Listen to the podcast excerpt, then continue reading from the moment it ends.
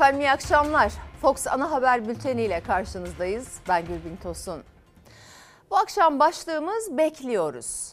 Mesela yarın Merkez Bankası'nın alacağı faiz kararını bekliyoruz. Memurlar, emekliler maaşlarına zam bekliyor. Pek çok meslek grubu atama bekliyor. Bu konu başlıkları ve çok daha fazlasını aktaracağız bu akşam. Bekliyoruz başlığına sizler de yazabilirsiniz diyelim ve hemen başlayalım. Temmuz ayından geçerli asgari ücret %34 zamla 11.402 lira oldu. Artışı düşük bulan CHP lideri Kemal Kılıçdaroğlu, işçinin hakkını aramak yine bize düştü demişti. Cumhurbaşkanı Erdoğan'dan yanıt gecikmedi. 11.402 liraya yükselttik. Biz söyledik 15 bin lira civarında bir şey verirsiniz. İşçinin hakkını ve hukukunu savunmak yine bize düştü. Çıkmış Bay Bay Kemal bak yine bize kaldı bu iş diyor. Ne sana kaldı ya? Tilki marifetiyle koşturup duruyorsun. Yetişemediği üzüme koruk demeye devam ediyorsun. %34 zamla 11.402 liraya yükseltilen yeni asgari ücreti düşük buldu muhalefet. CHP en az 15 bin lira olmasını önermişti. Cumhurbaşkanı Erdoğan bir kez daha çalışanlarımızı enflasyona ezdirmedik dedi. Enflasyona ezdirmeyeceğiz dedik. Ezdirmedik. Refah ardışından da faydalanmalarını sağlıyoruz, sağlayacağız dedi. Beni şaşırtan Türk İş Başkanı buna hiç itiraz etmemesi. Eğer sendika iradesini saraya ipotek etmişse sendikacı olmaktan çıkar. Onun adı hukukta sarı sendikacılıktır. Ağzınıza girenin hesabını ahirette, ağzınızdan çıkanın hesabını bu dünyada. Ben kendimi, kafamı hiçbir yere ipotek falan etmiyorum. Ne yaptım biliyor musun ben dün bugün oraya gitmekle 11 bin seviyesine çektiğimiz asgari ücreti 11 bin 400 lira civarına getirdim. Belki küçümseyebilirsin bir işçinin bir yıllık ekmek parası. Kemal Kılıçdaroğlu'nun tepki gösterdiği Türk İş Başkanı zammı 400 lira artırmakla övündü. Asgari ücret açıklandıktan hemen sonra 500 dolar vaadi hatırlatılmıştı Ergün Atalay'a. Katıldığı televizyon programında da aynı soru çıktı karşısına. Çünkü mevcut kurla yeni asgari ücret 483 dolara denk geliyor. Atalay umudunu doların düşmesine bağladı. Efendim e, rakam 500 doların altında kaldı ama. Kızım 14 altında kaldı. Sen özellikle Allah kolaylık versin. Sana da yardımcın olsun Allah. Yarın dolar indiği zaman, faiz indiği zaman belki olacak 500 dolar. Sizin gönlünüz mutmain mi işçiler adına? Noksansız. Siz bu rakamdan memnunsunuz. Noksansız. Buradaki temel hareket noktamız çalışanlarımızı, vatandaşlarımızı enflasyona ezdirmeme konusudur. Biz buna çok dikkat ettik. Biz enflasyonun arkasından koşarak bu parayla ilgili biz bu işi çözemeyiz. Toplantı her yerde ifade ediyorum. Enflasyon da olmasın bana para da vermesinler. Yeni asgari ücret için önce gönlüm rahat dese de asgari ücretliyi bekleyen günlerin ipucunu da yine Türk İş Başkanı verdi. Biz bu parayı ne zaman alacağız? 40 gün sonra alacağız. Bir aydır da konuşuyoruz, bir buçuk aydır da. Ete, süte, kiraya, ulaşıma zamlar devam ediyor. Daha asgari ücret lafı çıkmadan zammı koymaya devam ediyor. %34'lük asgari ücret zammının ardından gözler memur ve emekli maaşlarına çevrildi. Hükümet asgari memur maaşının 22 bin lira olacağı sözünü yineledi. Bu da %85 zam demek ama tüm memurlara mı uygulanacak yoksa sadece en düşük maaşı alanlara mı belli değil. Bayram ikramiyesinde hayal kırıklığı yaşayan emeklilerse en az asgari ücrete yapılan kadar yani %34 zam bekliyor. Seçim döneminde açıkladığımız memur maaşları ile ilgili verdiğimiz sözleri de inşallah yerine getireceğiz. En düşük memur maaşının 22 bin TL olması seçim beyanı olduğu için de e, değerli arkadaşlar bunu biz sorma yasada inşallah e, sunacağız ve meclis tarafından da kısa sürede geçmesini sağlayacağız. O zaman akla şu soru geliyor.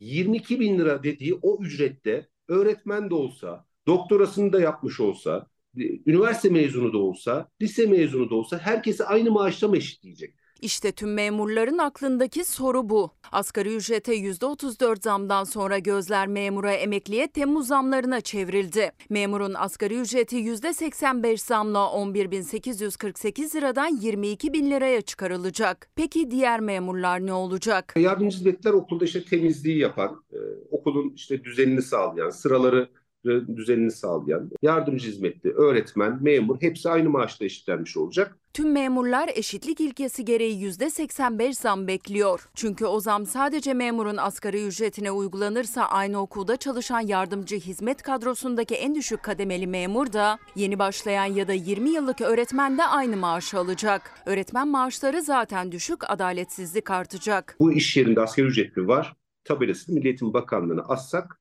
gerçeği yansıtmış oluruz. Ve emekliler Temmuz zammında onlar için henüz bir açıklama yok. İlk 5 ayın %15,26'lık enflasyonuna Haziran ayının enflasyona eklenecek. Ancak onlar da en az asgari ücrete yapılan zam kadar yani %34 zam istiyor. Ne kadar alıyorsunuz şu anda? 25, 10,5, 11 gibi olsa 11 çok ver, 10,5 iyi. 11'i kendinize çok mu gördünüz? Çok değil. Onların verebilecekleri o kadar. Belki onu da vermeyecekler zaten. Emeklinin de gözü kulağı kendi Temmuz zammında. Özellikle de en düşük emekli maaşı olan 7500 lirayı alan emeklinin. Çünkü asgari ücrete yapılan %34'lük zamla arasındaki mesafe daha da açıldı. O sebepten emekli en az asgari ücret kadar zam talep ediyor. Bize de %34 olması lazım o zaman değil mi? Olur mu? Bilmiyorum işte. Ne kadar emekli aylığı alıyorsunuz? Standart 7,5 işte. 7500 lirayla bir önceki aydan çektiğim kartı ödüyorum. 7500 liralık en düşük emekli maaşına enflasyon farkı kadar yani %16 civarı zam yapılırsa 8700 lira olacak. Asgari ücretteki gibi %34 zam yapılırsa 10.050 lira. 15'ten aşağı beklemiyoruz gerçi. 15 bin lira. En düşük emekli aylığı. Tabii en düşük. Hayat şartlarına bakıyorsunuz. Bu sizin dileğiniz mi gerçek olacağına inandığınız mı? Dileğim inanmıyorum ki zaten. Valla en fazla yine yapacakları 1 lira 2 lira. En fazla diyorum 9 olur. Ama gönlümüzden isteyen 15. Ekonomide kritik faiz kararına saatler kaldı. Erdoğan'ın bugüne kadar uyguladığı düşük faiz politikası Merkez Bankası'nın Haziran ayı faiz kararıyla değişecek mi? Erdoğan AK Parti grup kürsüsünde faizle ilgili hiç cümle kurmadı. Kılıçdaroğlu'nun suçlama ve eleştirilerine de sessiz kaldı. Mehmet Şimşek ise o sorunun sorulma ihtimaline dahi geçit vermedi. Vatandaşımızın aşını, işini, ekmeğini koruması ve büyütmesi önceliklerimizin başındadır. Kazanımlarımızdan geriye gidişe asla izin vermeyeceğiz. E Erdoğan nasıl demiş? Allah demiş, peygamber demiş, faiz haramdır demiş. E nasıl yükseltecek? Tükürdüğünü nasıl yalayacak? Dünyada hangi devlet dolar bazında yüzde 40 faizi verir? Verecekler, göreceksiniz. En az e, din iman o da dünde kaldı. Günlerdir tartışılıyor Merkez Bankası'nın 22 Haziran'daki toplantısında alacağı faiz kararı. Gözlerde Cumhurbaşkanı Erdoğan'ın kritik toplantıya bir gün kala vereceği faiz mesajlarındaydı. Ancak daha önce aynı kürsüden çok sert faiz karşıtı cümleler kuran Erdoğan bu kez ne faiz kelimesini telaffuz etti ne de muhalefetin faiz %40'a çıkacak iddiasına yanıt verdi. Biz faize kesinlikle milletimizi ezdiremeyiz. Faizi savunanlar kusura bakmasınlar. Bu konuda naz ortada. Naz ortada olduğuna göre e, sana bana ne oluyor? Faizi indirmeyeceğim diyordun değil mi? Uluslararası tefeciler bastırdılar ve kabul ettirdiler. Yükselteceksin. Yerel seçimlerden sonra da 40'a çıkaracaksın. Milliyetçi Hareket Partisi'nin faize karşı bakışı bellidir. Ancak can yakan tedbirler vardır. Bugünkü külfete katlanmak ister istemez kaçınılmaz hale gelmektedir. Ekonomi yönetimimize bu noktada çok ağır sorumluluklar yükledik. Güçlü, uyumlu, yetkin bir ekip kurduk. Türk ekonomisini yatırım, istihdam, üretim, ihracat ve cari fazla yoluyla büyümekte kararlıyız. Seçim bitti. Erdoğan atılacak adımlar için Hazine ve Maliye Bakanı Mehmet Şimşek'le yeni Merkez Bankası Başkanı Hafize Gaye Erkan başta olmak üzere ekonomi yönetiminin alacağı kararları kabullendik demişti. Kritik faiz kararı öncesinde AK Parti grup salonunda gazetecilerin yakın takibindeki isim Mehmet Şimşek'ti. Faiz toplantısına dair gelecek sorulara fırsat vermeden önünü kesti. Efendim, ben bir şey şöyle yani yarınki gelişmelerle ilgili değil. Koskoca Türkiye Cumhuriyeti Devleti'nde ya bulamadınız mı bir Hazine ve Maliye Bakanı? Bir Merkez Bankası Başkanı? Bulurlar. Ama uluslararası tefeciler diyorlar ki bizim söylediklerimizi getireceksin. Onlar bizim istediklerimizi yapacak. Hayatımda bu kadar ahlaksız ve Türkiye ihanet eden böyle bir siyaset görmedim. Kılıçdaroğlu olası faiz artışı için uluslararası çevreleri işaret edip ekonomi yönetimine yüklenirken Erdoğan faize değinmeden enflasyonla mücadele cümleleri kurdu. Enflasyonla mücadele konusunda kararlı adımlar atacağız. Enflasyonun etkisinden korumaya yönelik çalışmalarımızı yoğunlaştıracağız. Bu duyun umumiye hükümetini ne yapıp yapıp göndereceğiz. Türkiye'yi dünyanın en büyük 10 ekonomisinden biri yapana kadar durmadan, dinlenmeden, soluklanmadan koşturacağız. Erdoğan ekonomi için kararlı konuşurken seçim öncesi Erdoğan ve bakanların yerli ve milli üretime vurgu için seçmenin karşısına çıkardıkları, direksiyonuna geçtikleri, kırmızı plakalar takıp makam aracı yaptıkları ilk yerli otomobil TOG'a da yeni kabinenin ilgisi azdı. 17 bakandan sadece birkaçı TOG'u makam aracı olarak kullanırken diğerleri lüks makam araçları ile meclise geldi. Faiz artırımına kesin gözüyle bakılıyor tabii. Herkes Cumhurbaşkanı'nın ne diyeceğini bekliyordu doğal olarak. İzlediniz değinmiyor bile. Bahçeli acı reçete falan dedi de esas acı reçeteyi faiz sebep enflasyon sonuç teziyle yazdınız zaten ve bizler de ödüyoruz faturayı uzun bir süredir.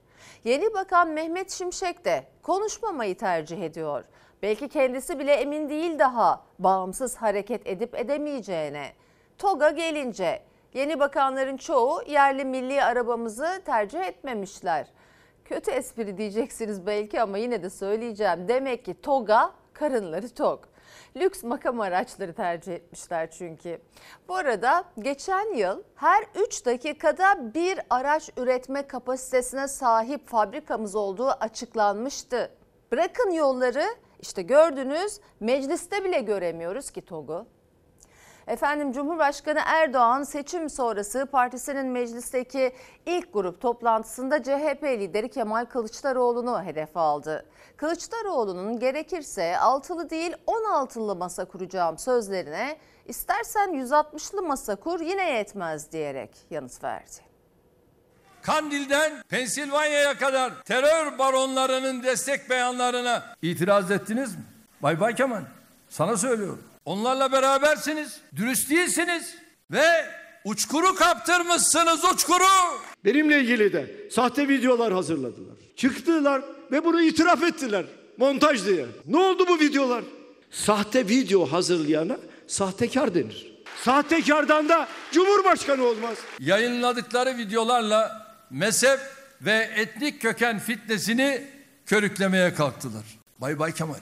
Bizim vatandaşımızın hayat tarzıyla yakından uzaktan alakamız yoktur. 14 Mayıs ve 28 Mayıs seçimlerinde çokça tartışılan montajlı videolar üzerinden karşılıklı sahtekarlık suçlamalarıyla birbirlerine yüklendi iki lider. Cumhurbaşkanı Erdoğan seçim sonrası ilk grup toplantısını yaptı. Hedefinde ana muhalefet lideri Kemal Kılıçdaroğlu ve Millet İttifakı ortakları altılı masa vardı. Tıpış tıpış oy vereceksiniz diye sürekli aday dayatan, milli iradeyi yok sayan kibirli zihniyet bir kez daha duvara toslamıştır. Değil altılı masa.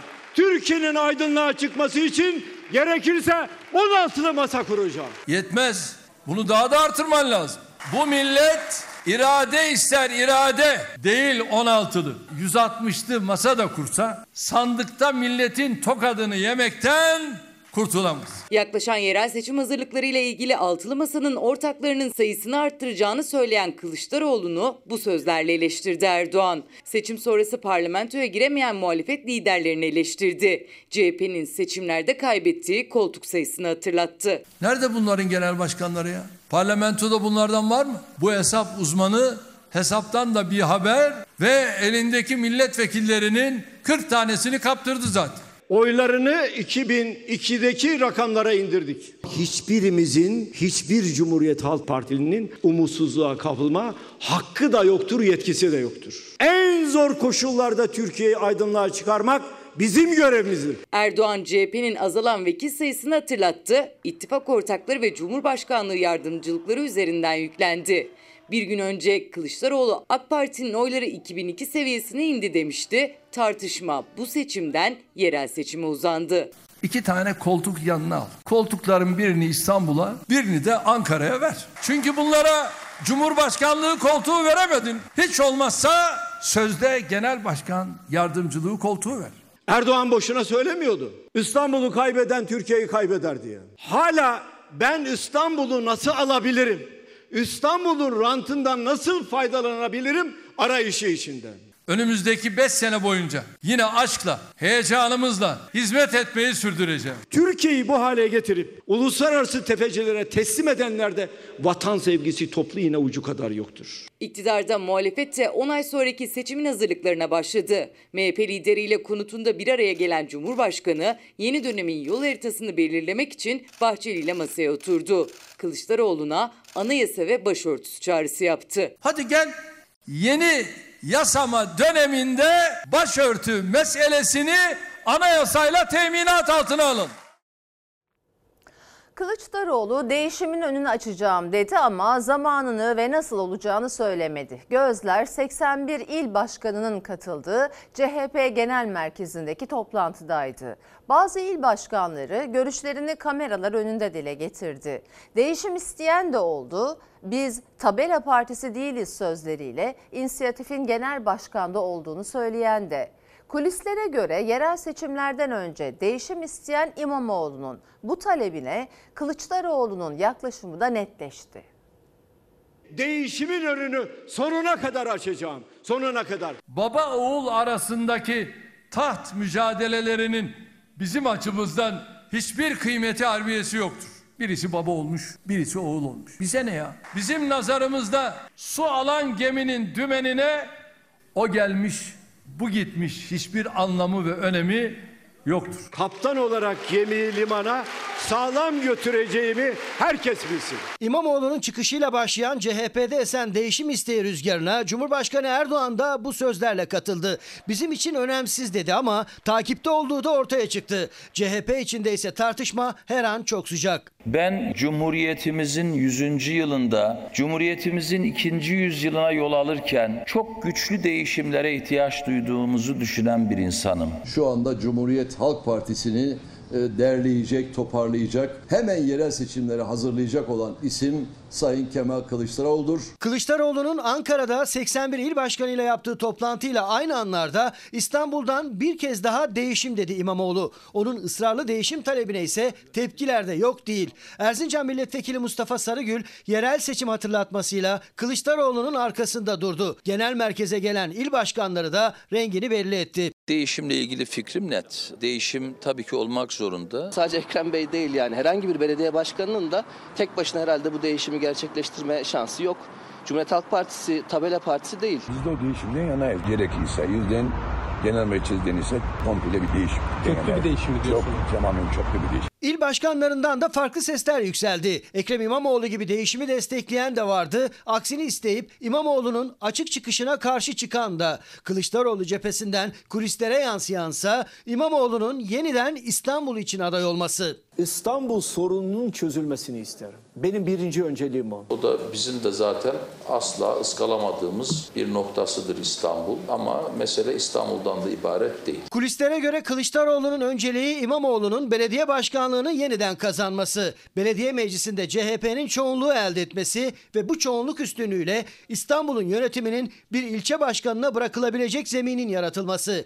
Gazeteci Fikret Bilan'ın haberine göre Kılıçdaroğlu, İmamoğlu eğer genel başkanlığı aday olmak istiyorsa bunun İstanbul'da yakalayacağı bir başarıdan sonra olabileceğini düşünüyor. Erdoğan hala ben İstanbul'u nasıl alabilirim arayışı içinde. Aç tavuk kendisini buğday ambarında görürmüş. Bir yanda değişim talepleri, diğer yanda şimdiden 2024 için masaya yatırılan stratejiler. CHP'de gözler Kılıçdaroğlu'nun üzerinde. Yapacağı açıklamalar, atacağı adımlar ne olacak?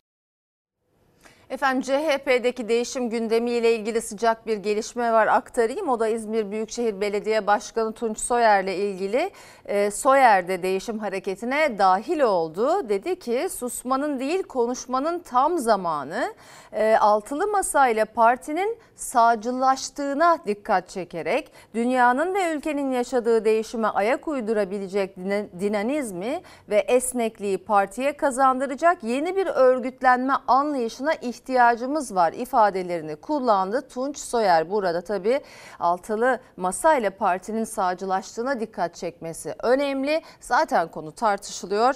Bakalım parti içinden veya Kılıçdaroğlu'ndan ne gibi cevap gelecek bu e, eleştirisine, yorumuna. Gelelim şimdi benim haberle ilgili düşünceme.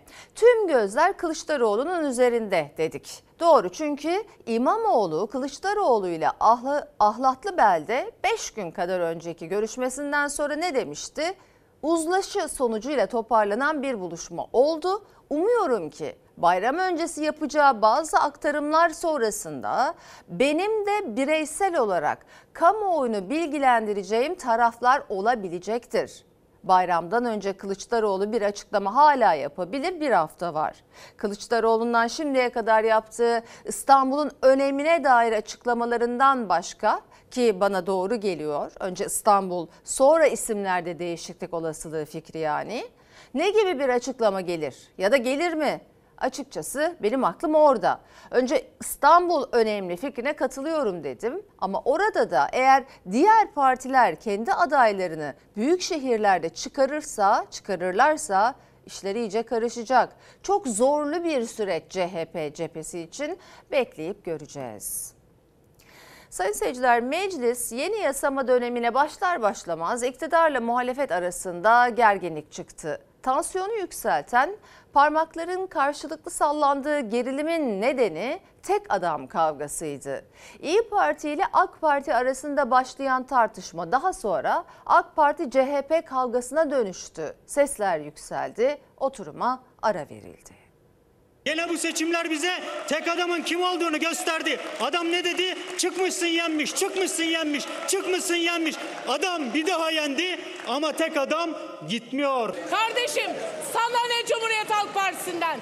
Sana ne Cumhuriyet Halk Partisi'nde kimin nereye geleceğinden? Millet diyor ki niye gitmiyor gitmekte olan? Niye gitmiyor gitmekte olan? Çıkıp burada tek adamdan bahsetmek kolay. İçinizdeki tek adama bakın. Cumhuriyet Halk Partisi'nin iç işlerine karışmak ne haddidir ne de hakkıdır. Bu meclisin ilk provokatörü olarak bu kürsüye çıkan hatibi kınıyorum. Mecliste yeni yasama döneminin ilk kavgası tek adam polemiğinden çıktı. AK Parti, CHP ve İyi Parti hattı gerildi. CHP'nin Avrupa ülkelerine seyahatlerde yaşanan vize sorununa ilişkin verdiği önerge üzerine söz alan İyi Partili Turhan Çömez'in tek adam eleştirisiyle alevlendi tartışma. Türk vatandaşları Avrupa'dan vize alamaz hale geldiler. İş adamları, akademisyenler, sanatçılar mağdur ama tek adam rejimi mağrur çünkü dünya lideri var. Bu mecliste ülkesinden kaçıp yurt dışında dolaşıp şimdi milletvekili olduğu için buraya çıkanlar var. Böyle falan insanlar da olmuyormuşlar. Otur yerine otur. Saygılı ol. Demokrasi bu değil. Çıkıp kaçarken düşünecektin. Şimdi nasıl geldin buraya? Söyle. Ha? Çıktın buraya artistlik yapıyorsun. İngiltere'ye gittim. Tam bir buçuk ay sonra evim basıldı. Londra sokaklarında sokak süpürmek zorunda kaldım. Ve yeri geldi Thames Nehri'nin kenarında uyumak zorunda kaldım. O dönemde FETÖ kumpaslarına maruz kalmış. Sayın Başbakan'ın o dönemde ben bu davanın savcısıyım dediğini de bir kenara bırakarak söylüyorum. Bugün saygın bir şekilde bu parlamentoda hizmet vermeye devam edeceğiz. AK Partili vekil Karayel vize sıkıntısını pas geçti. Eski AK Partili bugün İyi Partili isim Turan Çömez'le söz düellosundan sonra rotayı CHP tarafına çevirdi. Çömez'in tek adam eleştirisine karşı CHP'nin geliyor gelmekte olan sloganı üzerinden kurduğu cümleler tansiyonu yükseltti. Az kaldı geliyor gelmekte olan. Geçtiğimiz 4 sene boyunca bu kürsüden geliyor gelmekte olan türküsünü dinlemiştik. Milletimiz hiçbir şeyin gelmesine müsaade etmedi. Hatta milletimiz şunu soruyor. Niye gitmiyor gitmekte olan? Bu ülkede her şeye karıştınız. Her şeye burnunuzu soktunuz. Bir Cumhuriyet Halk Partisi'nin iç işleri kalmıştı. Kardeşim sana ne Cumhuriyet Halk Partisi'nden? Sana ne Cumhuriyet Halk Partisi'nde kimin nereye geleceği geleceğinden. Yüksek gerilim oturuma ara verilmesiyle yatışırken meclisin bir başka köşesinde de kafaları karıştıran bir ilk yaşandı. CHP İzmir Milletvekili Sevda Erdan Kılıç'ın odasının kilitli kapısının esrarengiz bir şekilde kimliği belirsiz kişi ya da kişilerce zorlanarak açıldığı tespit edildi. Darbe almış, zorlanmış kapı. Bu çok ciddi bir güvenlik zafiyetidir. Mecliste olayla ilgili inceleme başlatılırken dinleme riskine karşı odada böcek araması yapılacak. AK Partili Bitlis Tatvan Belediyesi'ne ilişkin ihale yolsuzluğu haberi yapan gazeteci Sinan Aygül, belediye başkanının korumaları tarafından öldüresiye dövülmüştü. O ihale iptal edilirken saldırı anına ilişkin yeni bir görüntü ortaya çıktı. Davanın seyrini değiştirebilecek görüntüde korumanın ilk darbeyi yumrukla değil levye ile vurduğu anlaşıldı.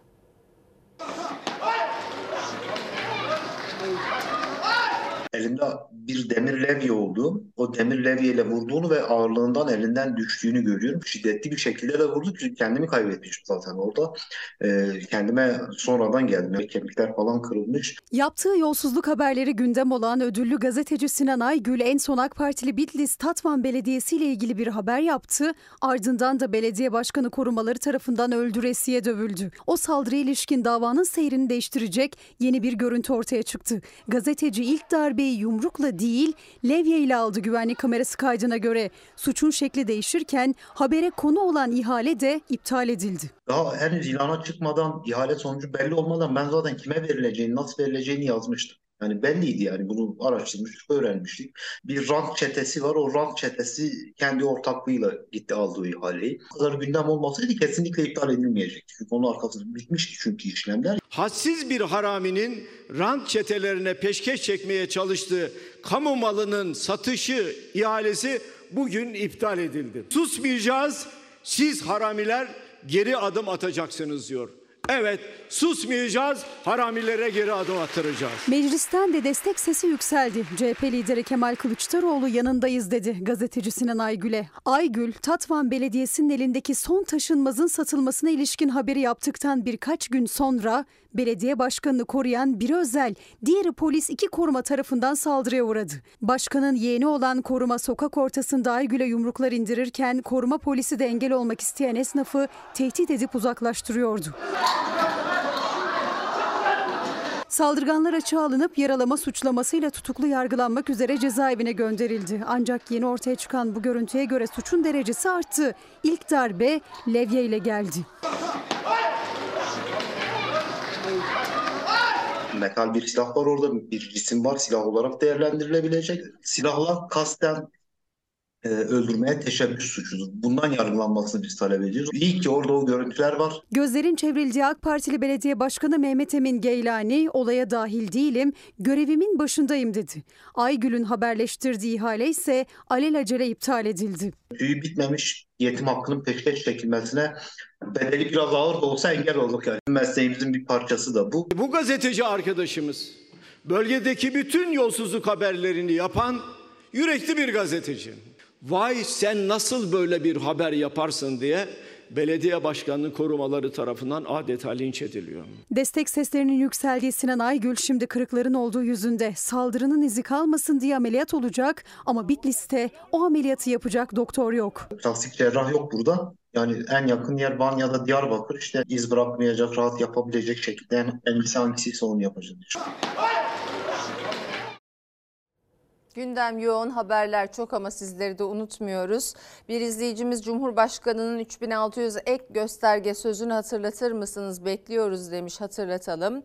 Bir izleyicimiz emekli maaşları açlık sınırı üstünde olmalı. 2000 yılı ve 2008 yılı sonrası intibak kanunu acil çıkmalı bekliyoruz. Son olarak biz az subaylar 20 yıldır özlük haklarımızın iyileştirilmesini bekliyoruz demişler. Haberle devam ediyorum. TÜİK, üniversite mezunlarının iş bulma süresi 2021 yılına göre daha da uzadı dedi. Yani her geçen yıl üniversite mezunu için iş bulmak daha da zorlaşıyor. İşsiz bekleme süresi uzadıkça uzuyor. Uzayan iş kuyrukları ve atanmayı bekleyen bir tribün dolusu öğretmen TÜİK'i doğruluyor.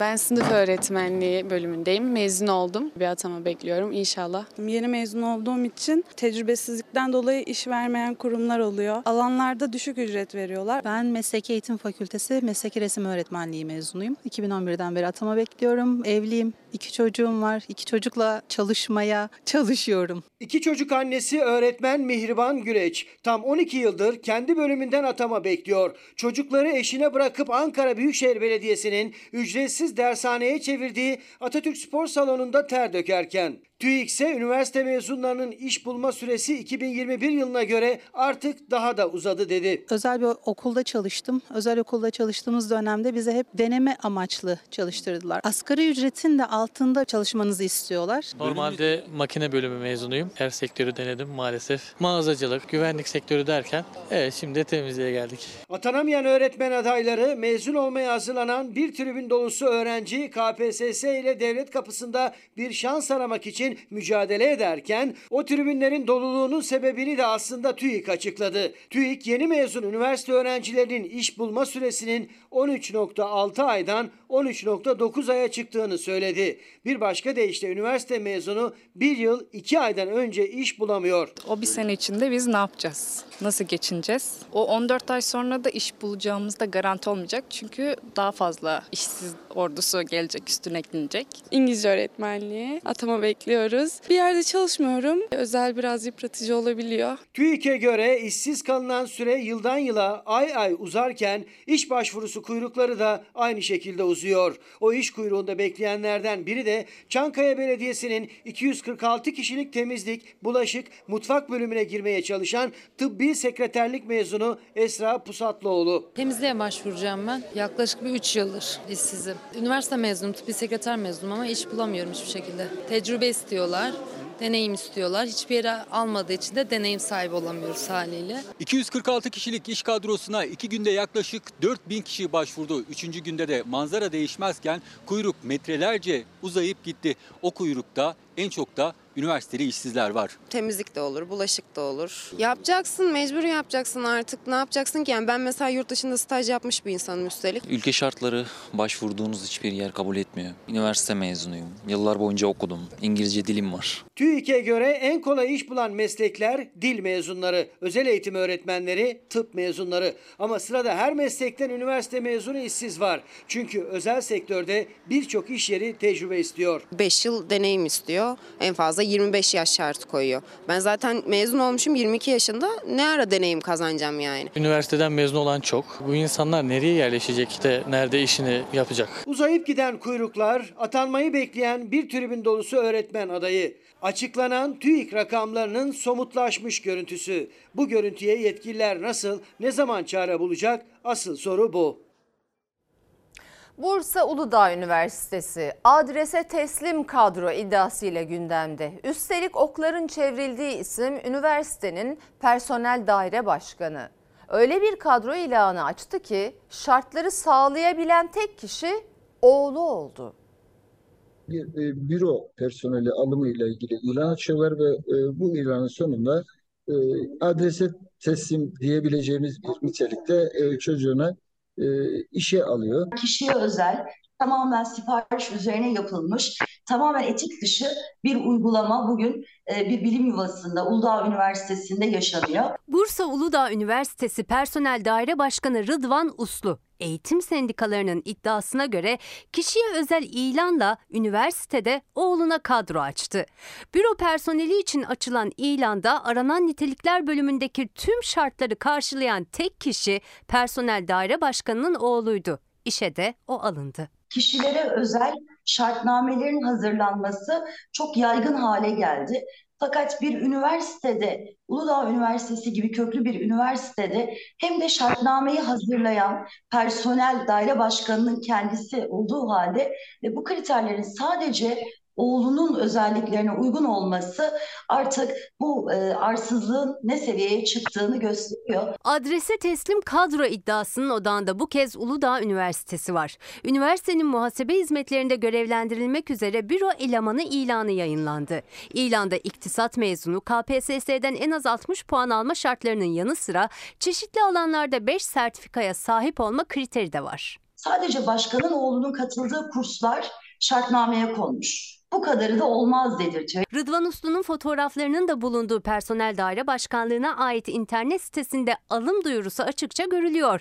Büro elemanı listesinde Uslu'nun oğlunun ismi ilk sırada. Diğer 7 adayın karşısında ilan şartlarını karşılamıyor yazılı. Başkanın oğlu KPSS'den 61 e, küsur puan alıyor ve şartnamede e, 60 puan gerekliliği var. Oysa adaylar arasında 70 puanın üzerinde, 74 puanın üzerinde adaylar var.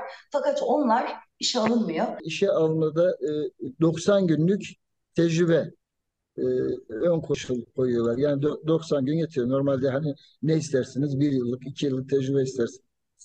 Ama 90 günlük tecrübe, oğlunun 90 gün bir yerde çalışmış olmasından kaynaklı olarak sanırım e, öyle bir şart e, koymuşlar. Personel Daire Başkanı'nın oğlu güvenlik soruşturmasından geçtikten sonra yeni görevine başlayacak. Başkansa Bursa'da bir yerel gazeteye verdiği demeçte iddiaları reddettiğini söyledi. Bursalı eğitim sendikaları ise kişiye özel işe alımın takipçisi olacaklarını ifade etti. Bu kriterlerin, şartların yalnızca e, şartnameyi hazırlayan daire başkanının oğluna uygun olmasını kabul etmiyoruz ve adil bir şekilde yeniden bir şartname hazırlanarak e, daha geniş kesimlere ilanın yapılmasını e, takip edeceğimizi de söylüyoruz.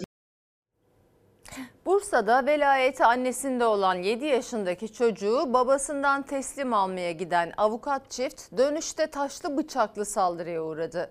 Avukatlar gözü dönen baba ve iki kardeşin saldırısından canlarını zor kurtardı.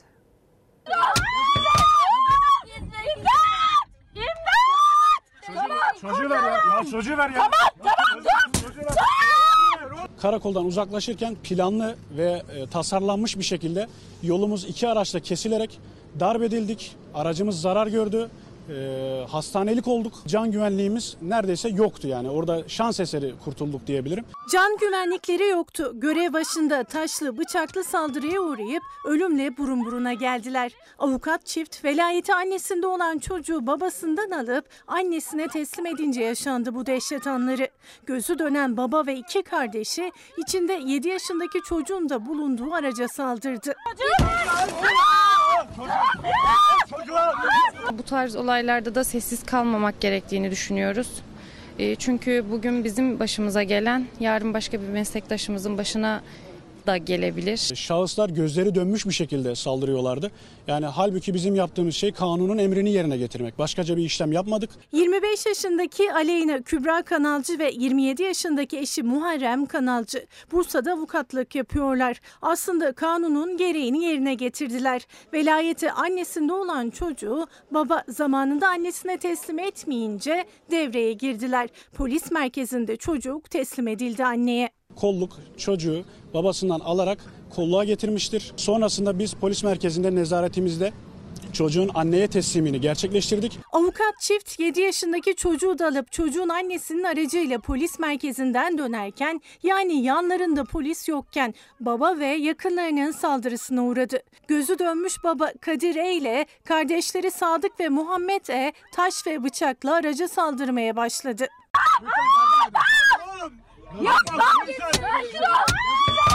Camı kırdıktan sonra zaten e, eşime bir saldırıda bulundular ve telefon elimden düştü daha ileriye çekemedim. Ölümden dönen avukat çift çevredekilerin yardımıyla kurtuldu. Bursa Barosu da olayın ardından saldırıyı kınayarak açıklama yaptı. Avukatların can güvenliği için önlem istediler. Bu saldırılara karşı yasal olarak etkili bir önlem alınmaması sebebiyle saldırılar sıradanlaşmıştır. Gözaltına alınan baba Kadir E ve iki kardeşi adliyeye sevk edildi. Çocuğu ver ya. Ya çocuğu ver ya.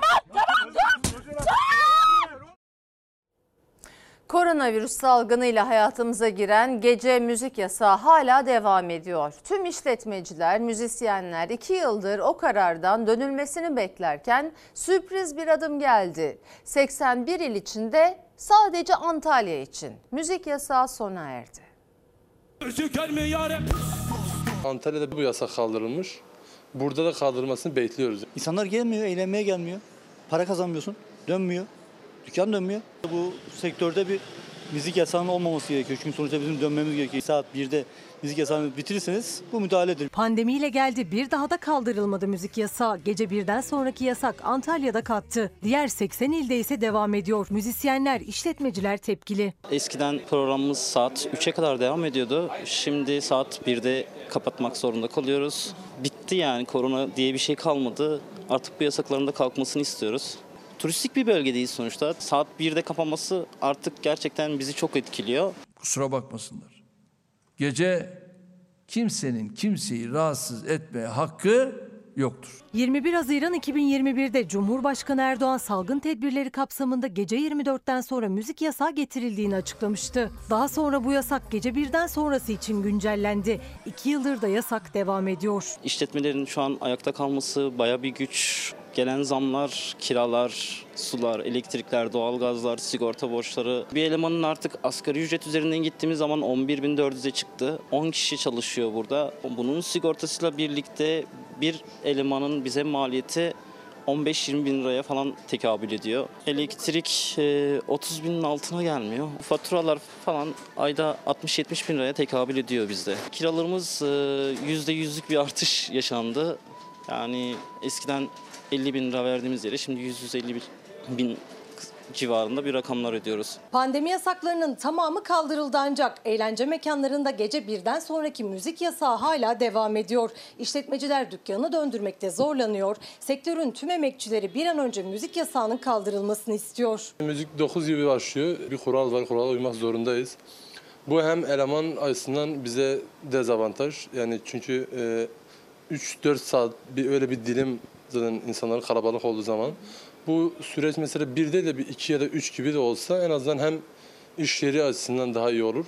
Bir gelir elde edilir. Bu pandemi öncesinde yani yaklaşık e, 12-13 eleman çalışıyorsa pandemi şeyine girdikten sonra 7-6 eleman düştü. Çoğu eleman zaten işten çıkarıldı. Müzik yasağıyla mağdur olan yüz binlerce kişi uzun süredir geçim sıkıntısı yaşıyor. Antalya'daki gibi tüm illerde yasağın kaldırılmasını bekliyorlar. En çok vergi biz veriyoruz, en çok parayı bizden topluyorlar ama bizi engellemeye çalışıyorlar. Bu yasakta böyle devam ederse bu insanların yüzdeyi yarısı gidecek.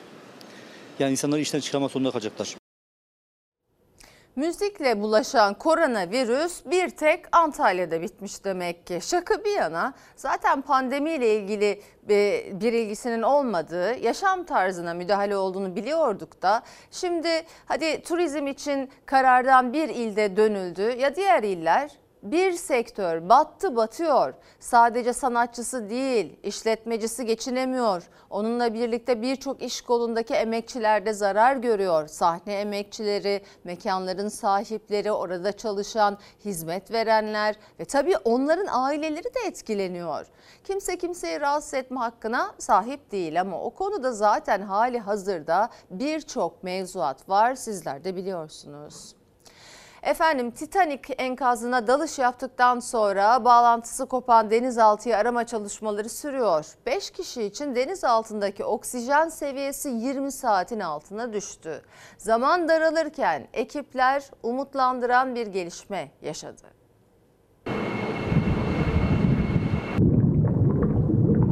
Kayıp denizaltıdan ses geldi. Oksijenin tükenmesine saatler kala umutlar yeşerdi. Pazar günü Titanic enkazına dalış yaptıktan sonra kaybolan denizaltıyı arama çalışmaları sürüyor. Çalışmalara Amerika Birleşik Devletleri ve Fransa'dan destek ekipler de katıldı. Denizaltıdaki 5 kişi için süre daralıyor. Yaklaşık 20 saatlik oksijenleri kaldı. Zamana karşı yarış sürerken arama ekiplerinin umudunu artıran bir gelişme yaşandı.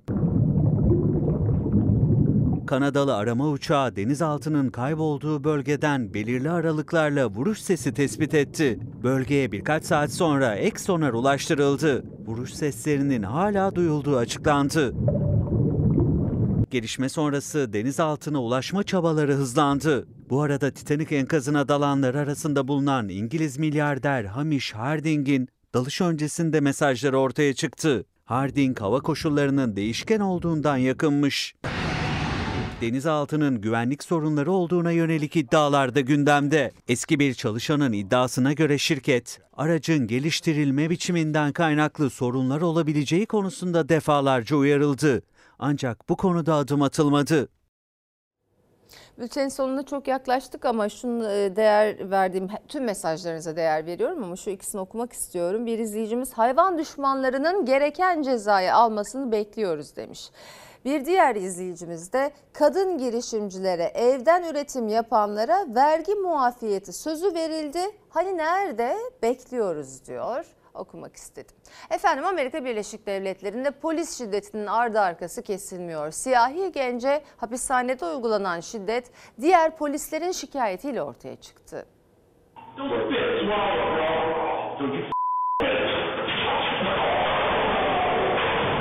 Polis siyahi tutukluyu önce yumrukladı, ardından yere düşürdü, hızını alamayıp yerde vurmayı sürdürdü. Amerika Birleşik Devletleri bir kez daha polis şiddetini konuştu. Tepki çeken görüntüler Michigan eyaletinde bir hapishanede kaydedildi. Çeşitli suçlardan tutuklanan 19 yaşındaki gencin parmak izi işlemi yapılıyordu. Görevli polis Matthew Rodriguez'le tutuklu ağız dalaşına girdi. Polis birden genç siyahiye vurdu. Amerikalı polis hızını alamadı. Yere düşürdüğü gence yumruk attı. Bununla yetinmedi, başını yere vurdu. Skandal diğer polislerin olayı bildirmesiyle ortaya çıktı. Olayın ardından izne çıkarılan Rodriguez, görevi kasten ihmal ve saldırı suçlamasıyla hakim karşısına çıkacak. Şimdi ara zaman. Efendim Fox ana haber bültenini burada noktalıyoruz. Fox'ta yayın Recep İvedik 6 ile devam edecek. İyi, bak, iyi bir akşam geçirmenizi diliyoruz. Hoşçakalın. Dostuma her köşesi cennetin ezilir yerler için bir başkadır benim